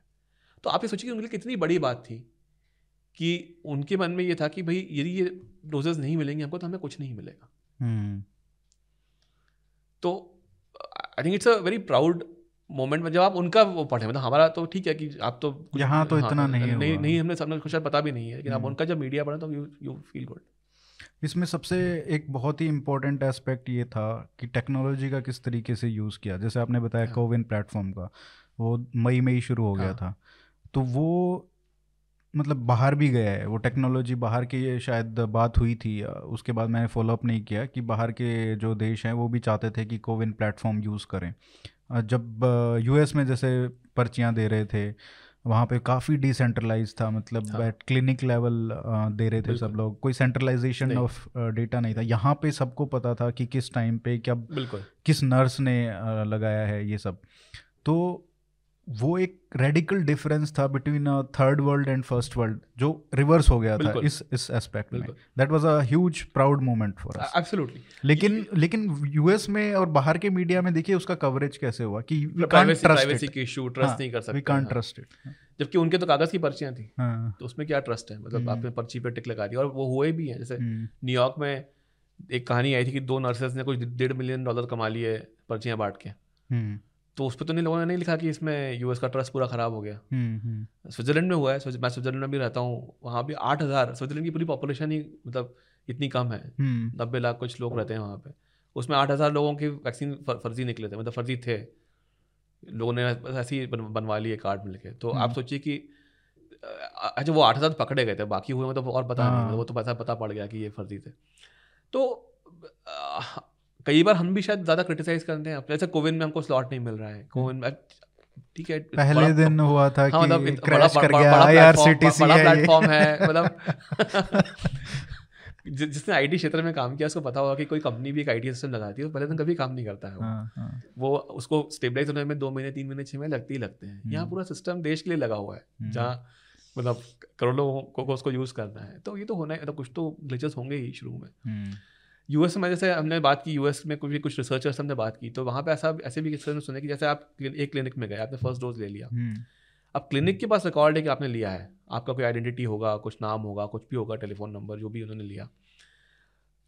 अब आपकी पर्ची खो गई, अब आप ही को पता नहीं कि आपने सेकेंड डोज आपको कब लेना है क्योंकि आप खुद ही भूल गए। और यहाँ पे क्यूआर कोड था, यहाँ क्यूआर कोड था आपके, मतलब अच्छा फिर वो क्लिनिक आपको कॉल कर रहा है लेकिन आपने सोचा कि पता नहीं शायद मेरा दिन यहाँ वहाँ होगा, आप किसी और क्लिनिक में जाके लगवा के आ गए। अब दोनों क्लिनिक आपको कॉल कर रहे हैं, कोई दूसरा क्लिनिक चाहता है कि उसको मतलब उसको ही पता रहे कि आपने फर्स्ट डोज एक्चुअली लिया था या नहीं लिया था, तो आपने कुछ उनको यदि कुछ इन्फॉर्मेशन चाहिए वो आपके पास उसके लिए तो फर्स्ट ही डोज हो गया, उसके लिए फर्स्ट डोज हो गया, उसका उसको पता नहीं कि आप कौन से डोज के लिए आए हैं, वो तो आ गया, आप तो जाके लगवा के आ गए क्योंकि आपके दिमाग में है कि मेरे को सेकंड डोज चाहिए, तो आपने लगवा लिया वहाँ से जाके, उनका कोई सिंक नहीं है। तो दूसरे वाले को पता नहीं कि इसका पहला डोज है दूसरा डोज है, पहले वाले को पता नहीं कि वो आपको कॉल किए जा रहा है कि नहीं भैया आप लगवा लो क्योंकि आपका तो टाइम आ गया है, अब आपको कंफ्यूज है कि भाई मुझे लोग कॉल क्यों कर रहे हैं बार बार। तो ये समस्या हुई है यूएस में, ये रिसर्च ने बताया हमको कि भाई कोई सेंट्रल तरीका नहीं था इसको लेने का, इसको करने का, ट्रैक करने का। अच्छा हमारे यहाँ जो डेटा है उसमें द डेटा जो हमें दिख रहा है सर्टिफिकेट में तो है, बट आप देखिए उसमें वैक्सीनेटर का डेटा है, उसमें बैच का डेटा है, उसमें ये भी था कि भाई यदि एक बैच के वैक्सीन से यदि कुछ तकलीफ हो रही हो तो वो बैच आप रिकॉल कर सकते हैं या उसमें कुछ मॉनिटरिंग इन्वेस्टिगेट करना, वो भी प्रोविजन था। तो हमने तो उस लेवल का केयर लिया है बैच का, आप यानी वो है। इनफैक्ट मुझे पता है कि ऐसे ये बीच में कहानी हुई थी कि जब लोगों को बाहर जाना था, बाहर के देशों में जाना था और उनको सेकेंड डोज जल्दी चाहिए था, तो एक प्रोविजन से पुणे में ये प्रोविजन आया था कि corporation was allowing early doses कि 1-2 दिन अर्ली हम कर देंगे आपकी फ्लाइट है तो। लेकिन यूएस वाले तो ये कह रहे थे कि ये हम मानेंगे नहीं, यहाँ पे आके लगाओ दोबारा। और फिर ये भी था कि जो हमारे सिस्टम में ये था कि जो दिन और बैच लिंक थे सिस्टम के अंदर, तो आपको कोई फर्जी सर्टिफिकेट नहीं दे रहा है कि आपने पिछली बैच, आपने 11 जनवरी को जो डोज लगवाया उसमें 10 जनवरी की बैच का नंबर नहीं आ सकता, तो आपने जो 10 को लगा था तो 10 का ही बैच का नंबर आएगा उस तरह से। तो ये सब उस तरह का ट्रैकिंग किसी भी देश में शायद नहीं। व्हाट्सएप पे आपका पीडीएफ आ रहा था कि भाई ये आपका वैक्सीनेशन सर्टिफिकेट है। अच्छा इसमें क्या वो बात कवर है वैक्सीन पासपोर्ट्स वाली? हमने बात की है, बट हमें तो इंडिया की अप्रोच की बात की कि हमने जो अप्रोच किया थोड़ा लाइट टच था, इन द सेंस कि जहाँ थोड़ा सा ये था कि लगवा लो नहीं तो जाने नहीं देंगे, लेकिन जाने दे रहे थे। लगवाने के लिए हमने बहुत कम्युनिकेट किया और हमने रिस्पॉन्स भी अच्छा आया, 90-95% कवरेज। अब देखना पड़ेगा कितना नंबर्स हो गए हैं करेंटली, तो ऐसा नहीं कि हमने, लेकिन हमने उसको बहुत ऐसा उसको तोड़ मड़ोड़ने की कोशिश नहीं की कि नहीं आप यहाँ नहीं जा सकते, वो नहीं करेंगे, ये आपको पैसा नहीं दिया जाएगा, आपको सब्सिडी नहीं दी जाएगी, इस तरह की बातें नहीं हुई हमारे यहाँ। थोड़ा ये था कि भाई फ्लाइट में जाना है तो ये करना है, मतलब कुछ जगहों के लिए था, लेकिन ऐसा नहीं कि मतलब हर जगह हमने बहुत ज्यादा उस पर रिस्ट्रिक्शंस नहीं। It was perfect like in the कि थोड़ा नज है, लेकिन नज है, बैलेंस था, एक बैलेंस बनाकर हमने रखा। स्विट्जरलैंड में देखा कि मतलब काफ़ी स्ट्रिक्ट हो गया था बीच में कि भाई आप दुकानों में आपको क्यूइंग करनी है कि एक स्टोर के अंदर 8 ही लोग रहेंगे तो आप बाहर खड़े हैं, क्यू में खड़े हुए हैं अपना किराने का सामान लेने के लिए। इससे कि तो हमारे यहाँ थोड़ा बैलेंस किया गया कि भाई जो रियल पब्लिक प्लेसेस हैं कि भाई थिएटर्स हैं या एयरपोर्ट्स हैं या उस तरह का बसेस ट्रेन्स हैं, उसके लिए आपने थोड़ा किया। चलिए सर, काफ़ी ये बताइए कि अब नेक्स्ट बुक किस पे लिखने वाले हैं या अभी नहीं सोचा है? अभी तो सोचा नहीं है अगली किताब के बारे में, अभी तो मतलब टू अर्ली। और किताब लिखना आसान नहीं था, इसमें सूरज साथ में थे तो बड़ा अच्छा रहा कि 1-2 लोगों ने मिलकर लिखी, क्योंकि काम भी काफ़ी है करने के लिए और अभी तो मेरा टर्म भी है 1.5 साल का बचा हुआ है जो मुझे काम करना है, वो भी हेक्टिक होगा, काफ़ी हेक्टिक रहता है। तो बट हाँ मतलब एक अच्छा एक्सपीरियंस रहा कि देश के बारे में, देश में जो अच्छा हुआ उसके बारे में लिखा, तो होपफुली ऐसे मौके मिलते रहेंगे। बहुत बहुत बढ़िया, और आपको congratulations and wish you best of luck कि ये बुक जितनी कॉपी बिकी हैं वो तो जो छपी हैं वो तो बिके ही, लेकिन सेकंड रिप्रिंट, थर्ड रिप्रिंट भी आए। Thank you sir for coming, it was pleasure talking to you. Thank you.